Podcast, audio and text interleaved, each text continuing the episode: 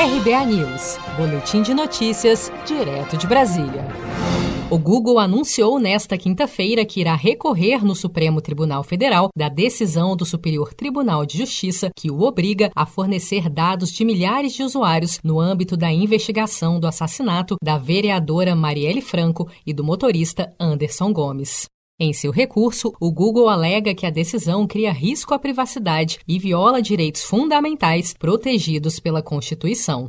Para o relator do caso no Superior Tribunal de Justiça, ministro Rogério Schietti, que negou o provimento ao recurso do Google, o pedido dos investigadores não expõe em nenhum momento a privacidade dos usuários da plataforma. Em nenhum momento eu identifiquei na ação do Ministério Público e da Polícia do, do Estado do Rio de Janeiro e também não vi na ordem judicial, confirmada pelo tribunal, qualquer decisão, qualquer direcionamento à revelação de nomes de pessoas. Na verdade, o que se pretendeu foi a identificação de IPs, de devices, de, de, de dados que identifiquem co correspondências de, uh, de acesso a determinados aplicativos ou a, a informações na internet que permitam, de um universo maior de pessoas, chegar-se a um, a um número reduzido de possíveis pessoas que poderiam, em tese,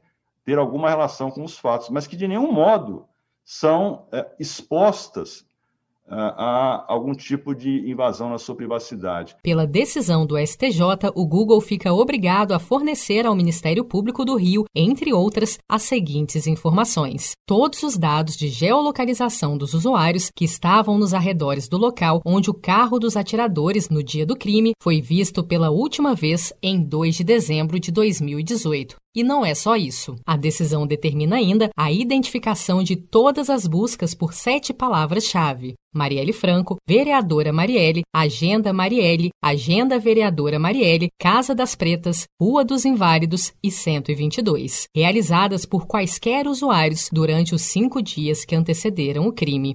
Na prática, cada usuário atingido pela medida seria identificado pelo seu IP, sigla em inglês para Protocolo de Internet, uma espécie de impressão digital dos usuários da rede. Mas para fornecer todos esses dados ao Ministério Público do Rio, no entanto, será necessário de fato violar a privacidade de milhões de usuários que não têm nenhuma relação com o crime e que simplesmente poderiam ter feito tais pesquisas ou estar nas imediações do local onde o carro dos criminosos foi visto pela última vez. Você sabia que outubro é o mês da poupança?